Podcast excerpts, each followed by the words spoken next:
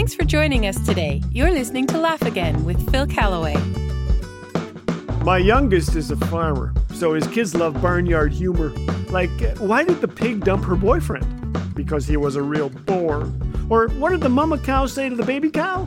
It's past your bedtime. Tis the season to laugh and to entertain romantic notions of that very first Christmas. But anyone who finds the idea of Jesus being born in a stable, fuzzy and sweet, has never visited a stable. My son works with cattle, pigs, chickens, dogs, and sheep.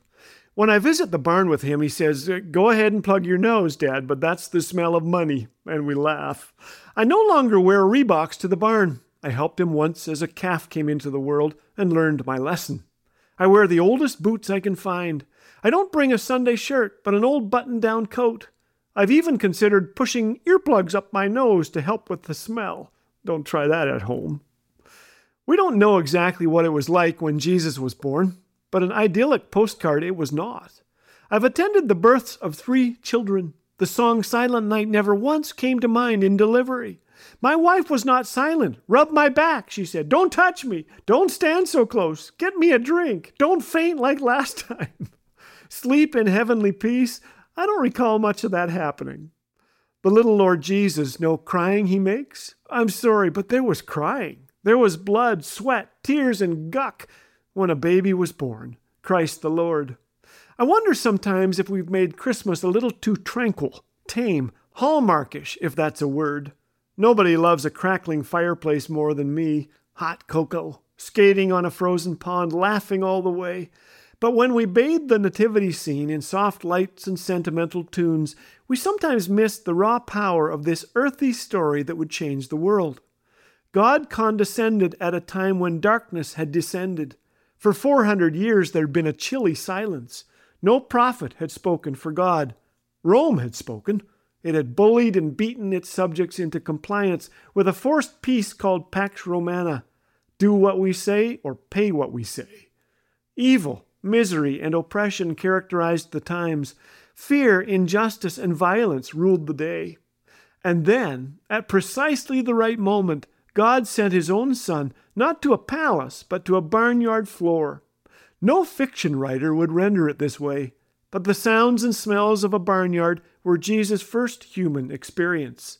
Philippians 4 says, Though he was God, he did not think of equality with God as something to cling to. Instead, he gave up his divine privileges, took the humble position of a slave, and was born as a human being.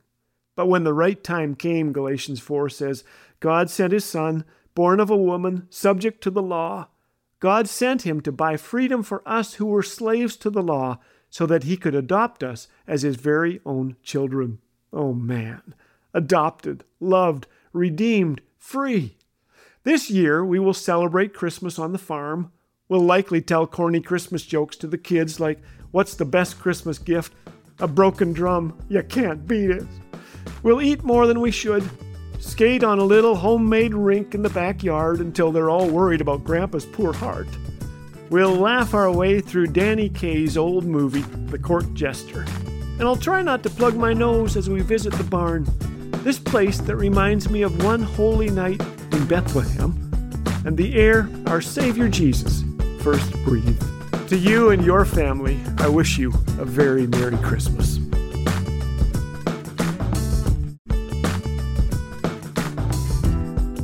Hearing your encouragement never gets old. Every listener note we read feels just like the first.